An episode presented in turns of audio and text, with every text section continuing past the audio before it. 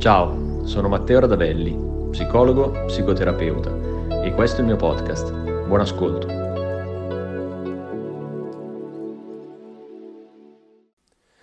Parliamo di depressione postparto e eh, di baby blues, dato che sono dei termini che si sentono spesso eh, quando si ha a che fare con eh, una gravidanza, ma mh, mm, non c'è tutta questa chiarezza a mio avviso, quindi mh, mm, provo a fare, a fare, un pochino di ordine. Eh, ovviamente mh, la nascita di, di, un figlio determina eh, una serie di cambiamenti enormi nella, nella, vita della persona, nella vita delle persone, della famiglia. Eh, ho già fatto dei video a, a riguardo e a maggior ragione ovviamente nella madre, che mh, non solo è dire, eh, il punto di riferimento mh, del, del, nascituro, ma è del neonato, eh, ma è anche eh, colei che l'ha portato dentro di sé per 8-9 mesi, insomma, per la durata della, della, gravidanza appunto, e che quindi è stata la prima no, a sentire eh, tutti i cambiamenti, le trasformazioni mh, che questo comporta, eh, ha visto prima eh, il corpo modificarsi, i suoi bisogni cambiare, il dover correre in bagno ogni 30 secondi, non dormire bene, le gambe gonfie, i primi calcetti, i problemi di digestione, insomma ce ne sono tantissime, la sensazione di pace, ci sono mille, mm, mille, mille video, mille argomenti, mille informazioni a riguardo la suddivisione delle, dei trimestri, delle sensazioni no? che, che, questi portano, le nausee, insomma davvero tanti.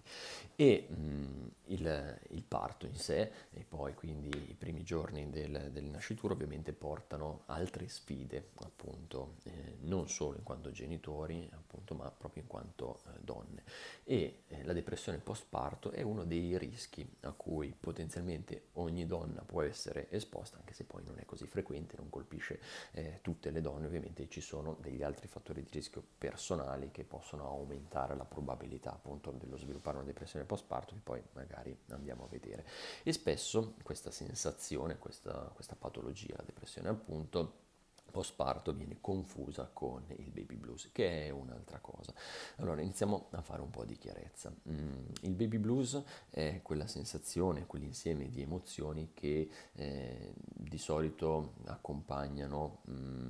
mm, o possono accompagnare eh, diciamo, il primo mese dopo la nascita del, del, bambino, o meglio, si presentano all'interno del primo mese della nascita del bambino e hanno a che fare con irritabilità, mh, tristezza, eh, scoppi di ira, scoppi di pianto. Eh,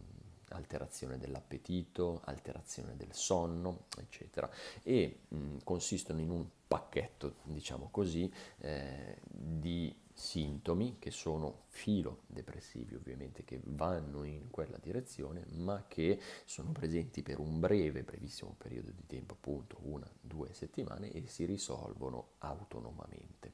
Eh, la depressione postpartum è invece la degenerazione di queste sensazioni. Se il baby blues possiamo vederla come eh, una condizione paucisintomatica appunto per cui mh, ci sono sì dei sintomi che sono filo depressivi ma che non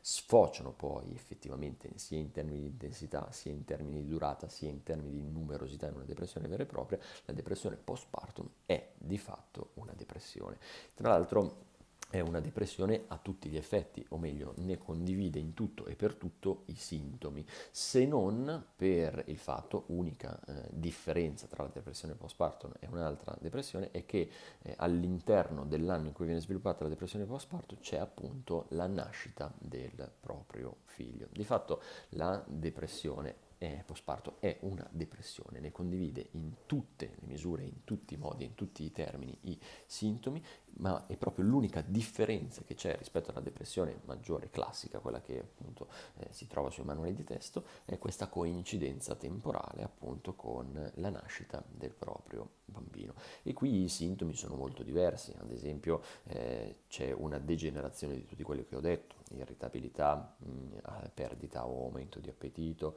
eh, insonnia, eh, pensieri ricorrenti di morte, eh, sensazione di vuoto, sensazione di perdita di significato, isolamento, alterazione del sonno, eh, ce ne sono tantissimi in questo caso e hanno una durata ed un'intensità molto molto diversa. Diciamo che per la diagnosi di depressione postparto questa tipologia di sintomi deve avere una certa durata, quindi non deve risolversi autonomamente in una o due settimane, deve comparire all'interno del primo anno del bambino. Ovviamente, come dicevo, sono potenzialmente tutte le donne a rischio, ma eh, i fattori di rischio variano appunto eh, in maniera sostanziale in base ai fattori di rischio personali e alla storia pregressa della, eh, della donna. Mm, diciamo che alcune stime, che però secondo me dovrebbero essere meglio approfondite, eh, dicono che eh, la depressione postpartum può colpire fino ad un 10% della popolazione, una donna su 10, e mh, mm, un po' in base anche ad altri tipi di ricerche che ho studiato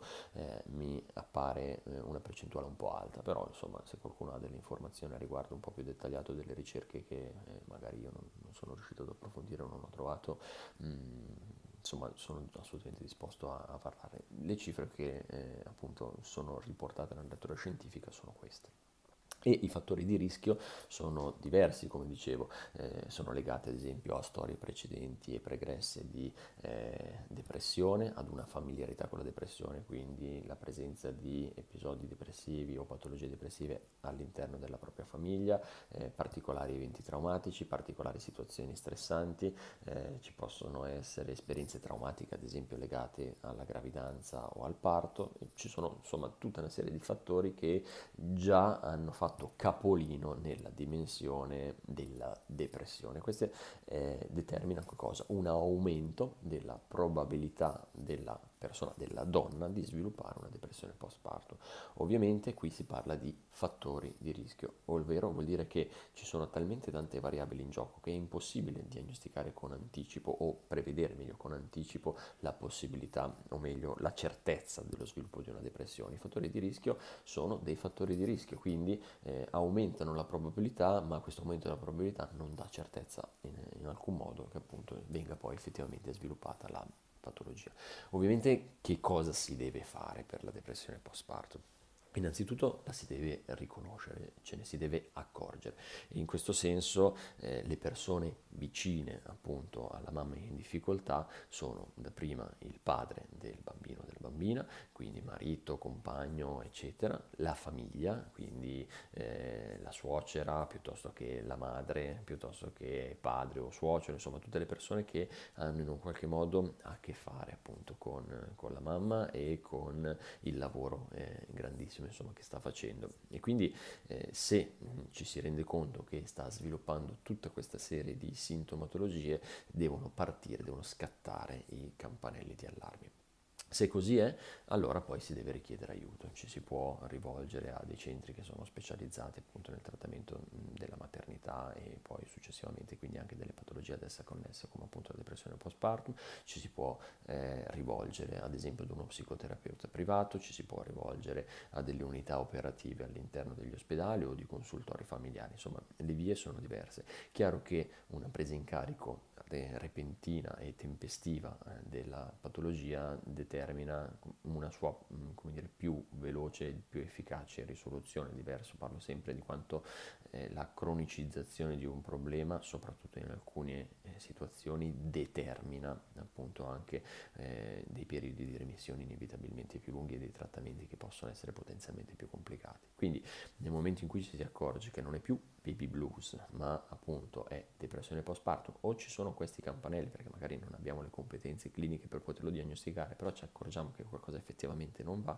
allora ci dobbiamo muovere nel contattare e coinvolgere gli specialisti. Quindi prima di tutto prendiamo conoscenza e consapevolezza del problema e poi successivamente attuiamo un piano di intervento per riuscire ad essere vicino appunto a chi sta facendo questo lavoro da genitore e contemporaneamente appunto si trova ad affrontare questa battaglia.